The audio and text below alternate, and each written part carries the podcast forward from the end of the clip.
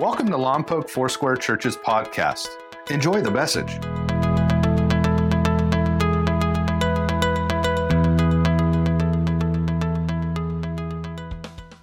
My good friend Thomas is coming, and he's going to light our Advent candle, the advent of his presence. Thank you, Thomas.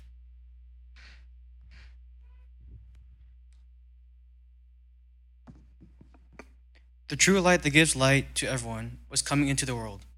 He was in the world, and though the world was made through him, the world did not recognize him. He came to all that which was his own, but his own did not receive him.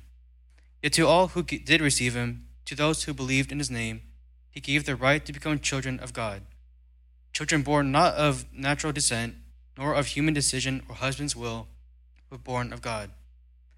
Jesus is Jesus Christ is the root, true reason for hope, peace, joy, and love in the season and forever. As we light the Christ candle, celebrating the end of Advent and the arrival of Christ and Christmas, let us remember how our Savior came once as a lowly baby, that the world through him might be saved, and, now, and how he will return one day in glory. God wanted everyone to meet Jesus, from the poor shepherds who lived nearby to the rich and smart magi who lived far away. Wise men searched for God's promise and found it in baby Jesus. We celebrate that Jesus was born and that he is with us always. Jesus, the promise, is here with us. God did not leave this world in darkness, but have sent your eternal Son as a light of the world to show us your glory, to give us light, new life and joy. Open our eyes to see Jesus more clearly, to trust him more fully, to serve him more joyfully, and to find all our satisfaction in him. Since Christmas is Jesus, Emmanuel, God with us today, tomorrow, and forever, how will you embrace him? What will matter most to you? Thank you, buddy. Thank, you.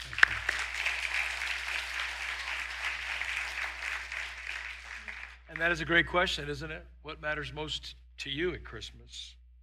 Now, we heard from many in uh, our community, your neighbors, your friends, family, family, family uh, had we allowed that video to continue, you would have heard another hour, hour and a half of people, family, family, family. A couple people said stuff. A couple people said food. Pastor John kept eating food the whole time we were out. and while family does matter, how many would agree? What matters just a little bit more is each one in that family, to God anyway every person, those that have family, those that do not have family. What matters most to you may not matter most to God. What matters most to you may not matter most to the person sitting next to you, or the one behind you, or the one in front of you, or the other person watching online with you. For the last 43 Christmases, I've done this. 43 years some kind of message, some kind of invitation. Even when our kids were doing beautiful dramas here in the past, there'd always be an invitation, there'd always be a message, there'd always be something. Sometimes I played drums, sometimes I would sing, sometimes I set up tables and chairs and cookies outside. And when this is all over, and when the eight o'clock service is over, I'll go outside. I got to change the shoes and I'll go out there, whatever the weather's like, and it may not matter most to you, but it matters to me. And then the next question is what matters most to you tomorrow? And the day after tomorrow? How, how many of you already know what you're getting for Christmas? Come on. Kids, how many of you know? Anybody peek? Pretend like your family's not watching you. Anybody peek? You already know. You pulled back the tape. You figured it out. You shook the box. And some of you tomorrow, I'll prophesy, will be disappointed. You think you're getting XYZ, you're only getting X. Some of you think you're getting some high tech. It's stuck on a boat somewhere out there and it can't make it to Long Beach Harbor. Come on. But it's Advent, the advent of his presence. I'm going to read to you from Matthew 1 Verse 18 to 23, this is how Jesus the Messiah was born. His mother Mary was engaged to be married to Joseph, but before the marriage took place, while she was still a virgin, she became pregnant through the power of the Holy Spirit because God had an amazing plan. Joseph, to whom she was engaged, was a righteous man and did not want to disgrace her publicly, so he decided to break the engagement quietly. As he considered this, an angel of the Lord appeared to him in a dream and said, Joseph, son of David, do not be afraid. I got in my Bible here, yeah, right, Joseph said. when an angel comes and speaks to you, right? That's why they always say, fear not. And she will have a son, and you are to name him, come on, Jesus, for he will save his people from their sins. And all of this occurred to fulfill the Lord's message through his prophet. Look, the virgin will conceive a child, and she will give birth to a son, and they will call him, which means that's what matters most to God at Christmas. That God would be with you. We say it sometimes in church God be with you, or peace be with you, and also with you. And, but that's God's original design. Listen to it that none of us would ever be without him. See, Christmas is that moment, a most remarkable moment where God came near. He came not as a flash of light or as an unapproachable conqueror, but as one whose first cries were heard by a peasant girl and a sleepy carpenter. The hands that held him were not manicured hands, but calloused hands and dirty hands. There was no silk, there was no ivory, there was no brass horn section like we had tonight, no hype, no hoopla. God came near, and He came near for you. It's a simple message, but lots of people miss it. Why? Because it doesn't matter most of them. After all, some of us are doing pretty good. We're pretty smart, we're capable, we're self sufficient in some ways. And other people, we, we've gone through it, the ringer. Some of you have lost loved ones since last Christmas. Some of you are tired of, excuse the word, masks. We're tired of political issues. Some of us are wondering about tomorrow's finances. And while all of that is important and it's important to God, the most important thing and what matters most to Him is Emmanuel, God with us, with you. God filling your life and filling your heart and filling your mind and changing the way we think. God coming into our homes, God coming into our church. Oh, and would it be God coming into our nation like never before? And if he's not where he needs to be, I want you to learn something from me real quick. It's not his fault. He simply knocks on doors, he simply makes himself available to every heart that would prepare him room. It's that simple. John writes this way In the beginning was the Word, and the Word was with God, and the Word was God. This Word is Jesus. The Word became flesh and made his dwelling where? Among us. Are you seeing the pattern? God wants to be near. Emmanuel, God with us. What matters most? That you and I would not be alone ever. And even when we feel like we're alone, we're not alone. For God is with us. He's always there for us.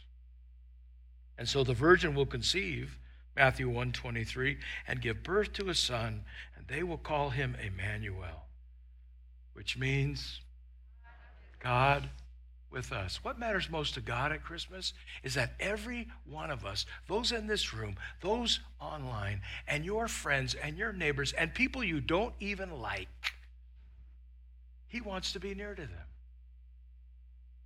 People that are far from God, He wants to be near to them because He wants to be near to you. Hey, God, what matters most to you? I want to be with my people. His covenant, I will be their God, and they will be my people, possessive. God is a jealous God. He wants you, He wants your surrender. He wants you to follow after Him. Hey, Jesus, can you tell me what your mission is? What's your mission? I will go to bring life and life to the full for anyone that wants it. Hey, Jesus, who are you going for? I'm not going for the righteous. They believe they're fine. They believe they don't even need me. I'm going for the sinner. I'm not going for the healthy. I'm going for the sick. Why are you going, Jesus? Because sinners need a Savior. They can't save themselves. Sometimes they can't even tie their own shoes. Well, who are they? They're lost sheep in need of a shepherd, a protector, a guide. Well, who are they, Jesus? People without hope, without God in the world? I'm going for them. I'm going to them. Well, Jesus, what about those who said yes to you or prayed a prayer? Father, forgive my sins. I want to be with them most of all. Because sometimes, well, familiarity breeds contempt. They've been with me so long, they forgot how magnificent I am. And sometimes, and sometimes, they come to church and they think that's all that they need to do. No. I want to make them the church. I want to fill them with my Holy Spirit. I don't want them just to believe, I want them to participate in my kingdom. So Jesus says to God, I must show them your love. We can't shout our love down from heaven. They won't believe it. How will you show them? Ah, I will go down there like one of them, and I will live among them. And I will tell them how to live their lives. And he summarizes it in Matthew's Gospel, chapter 28. Therefore, go and make disciples of all nations. That's God's plan baptizing them in the name of the Father and the Son and the Holy Spirit, and teaching them to obey whatever they choose. No? Everything I've commanded you. And surely, catch this, I am with you how long? Always to the very end of the age. You see the pattern? Emmanuel, God with us. Jesus saying these phrases that are so powerful. I will never leave you. I will never forsake you. Now, if you were a Greek scholar, you would understand when Jesus said this, what he was actually saying. I can illustrate. He was saying, I will hold on to you. And you can hold on to me. And even if you let go, I'm not going to let go. I'm not even going to loosen my. I'm holding on to you. Lord, thank you that you're holding on to me because sometimes I don't have any strength to hold on to you. Don't worry. I'm Emmanuel, God with you. I'm never going to leave you. I'm never going to forsake you. You can't go anywhere where I won't be. You can't pray any prayer that's bigger than myself. You can't have a need that I cannot insert my love and my grace. And even when you let go, I'm still holding on to you, Emmanuel. God with us. My presence, God would say, is what matters most to me at Christmas and always. What matters most to you? Hey, God, what matters most to you? If you ask Him, you may hear this you do. You do. But Lord, there's so many things in the universe. That's right. You matter most. My son gave his life for you. Your disappointments don't define you. And sometimes we have a problem. Well, probably not you, the eight o'clock people. We put a period at the end of our disappointments rather than a comma. Well, that's it. Things will never change. Period. But how about we start seeing it this way with a comma, or I like to put dot, dot, dot, more to follow. Because this God who sent his son to be Emmanuel, he has more for us. He's not through with you. He has more for you tomorrow. He has more for you in 2022 if he delays his return. And my prayer in my heart for you is that you would make room for him tonight especially those that have known him a long time. You could recite the Christmas story. You know what it's all about. But could I just press in a little bit on Christmas Eve? How much more does God want to invade your world like he did on the very first Christmas?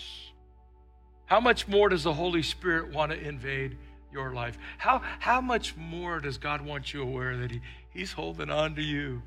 And by the way, we should all hold on to him. I would encourage you, open your heart to him tonight and to pray. I'm going to pray a prayer. You can pray your own prayer, or you can use some of my words and phrases.